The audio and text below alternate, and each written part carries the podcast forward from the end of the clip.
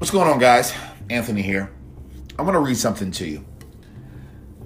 Incremental ideas that support the status quo are more likely to win in a corporate environment, and more innovative ideas that challenge existing notions and expectations are more likely to be left unsupported.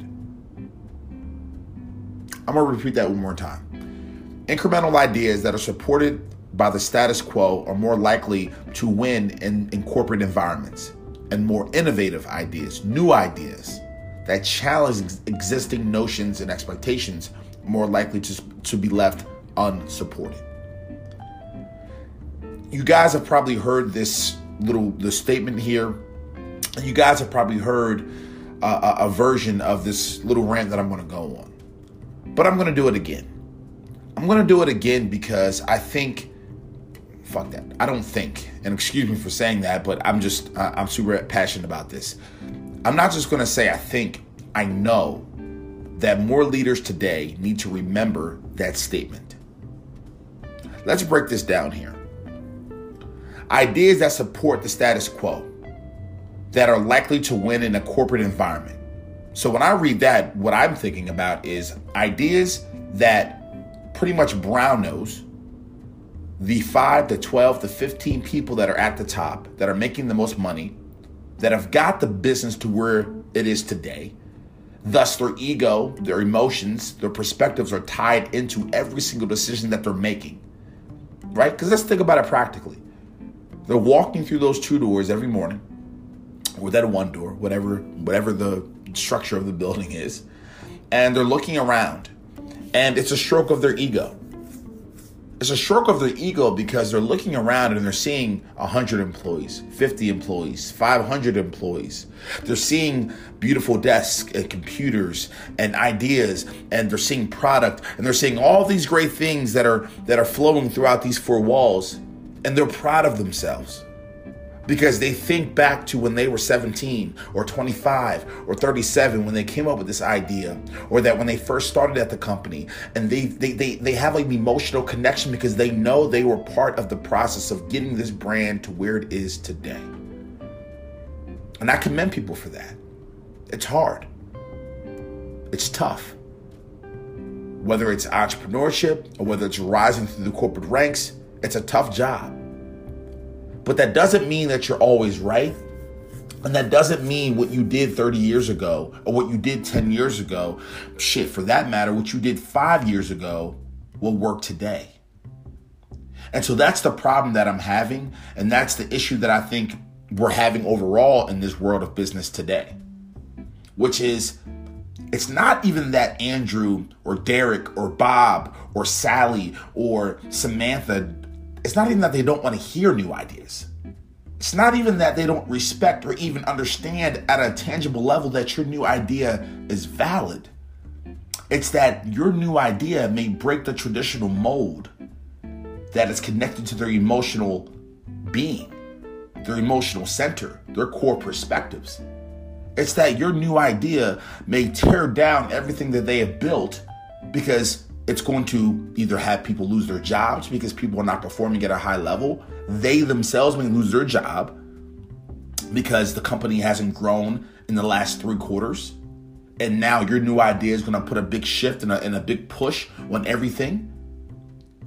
And at the end of the day, I think if managers and leaders and CEOs and, and corporate execs can think about this statement and think about this rant that I'm giving and realize this before it gets too late, I think we can all win. That's what I want. That's what a lot of leaders want. We all want to win. And in order to win, the last time I checked, the same innovation you had as a 27 year old grad student coming into this firm, and now you're the CMO, the same innovation you had to be able to rise through the ranks, you have to respect that innovation from the new 27 year old. Now, it doesn't mean they're going to take your job because you have a lot of data that's plugged into your head because you've been in the brand for 30 plus years. So, my suggestion and things that I've done is I would pair with that person, connect with that person, understand where that person is coming from, understand the core values of what those ideas can bring, and test at a minimum what he or she is saying. That's really all I'm really saying. Just test them, understand them, dive into them a bit. It doesn't mean you have to abandon your core traditional model. It doesn't mean you have to abandon what you normally do on a day by day basis. Because that's what's keeping the lights on. That's what's keeping everyone's 401k in place. That's what's keeping everyone's bonuses in place, everyone's benefits in place, everyone's mortgages in place. And you know what? As I'm as I'm talking about that, I think that's another piece to it. It's not just emotions, it's not just perspectives, it's not just, you know, ego. It's I think there's a handful of leaders that literally think that the brain can't go in two different directions at the same time. I think there are leaders that literally think we can only do things the way that we've done them and if we are going to put in new ideas or new systems or new products or new whatever, that we need to scrap the old model completely and focus all of our attention, all of our resources, all of our energy on these new variables. Let me give you guys a wake up call. Let me remind you that you can do like 17 things at one time if you really wanted to. But I'm only asking you to do two. And the last time I checked, you have a team. So as the the full the leader, that the one that is making the final decisions, all you really have to do is do a little bit of reading, do a little bit of research, do a little bit of listening, have a little bit of empathy when someone's bringing a new idea to the table, and then give your team the green light. Give your team the ability and the autonomy to test and play around with these new concepts.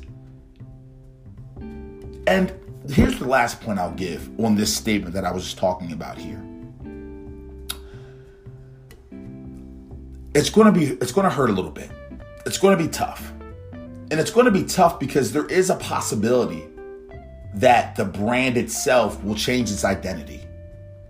It's going to be tough because there is a possibility that the brand itself may go in a different direction. But you, as a human being, need to respect and understand that and be okay with that. Because again, I'll give a very simple example. The last time I checked, when you were a 25 year old grad student coming into the firm and you were driving a Camry and now you're driving the brand new Tesla, that's a change, that's a shift, that's a growth, that's innovation. It's, it's the same thing. You wanted to grow and you wanted to level up. So why wouldn't you want to see the same for your brand? And why wouldn't you want to see the same for everyone else around you? People are willing to accept change in other areas of life that are easy to swallow and easy to understand, but they're not willing to accept change in areas that are connected to their emotional centers and their ego and their pride and their perspectives. People would rather see a brand die than to see a brand change. So that's my little motivational rant. Here's my practical tip. Tomorrow, scratch that. Today, scratch that. Now. Sit down with yourself for 30 minutes. Tell yourself that it's going to be okay. Go to your wife, go to your husband, go to your colleagues, whoever you need to go to. Put a plan together to have funds, financial funds, and everything else you need to make yourself feel comfortable, tied up. Put a strategy in place to make sure that you're good so that your life doesn't crumble to zero. And then go to each one of your leaders, as well as each one of your core employees that have ever came to you with an idea that you shut down. Apologize to them. Say sorry to them.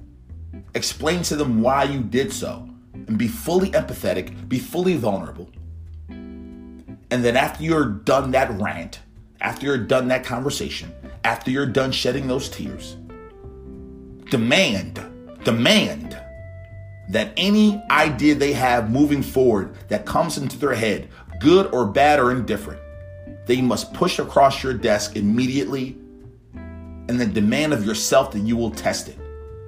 Put strategies in place, put systems in place for the testing to be done quickly and efficiently and get back to me. Love you guys. Thanks a lot.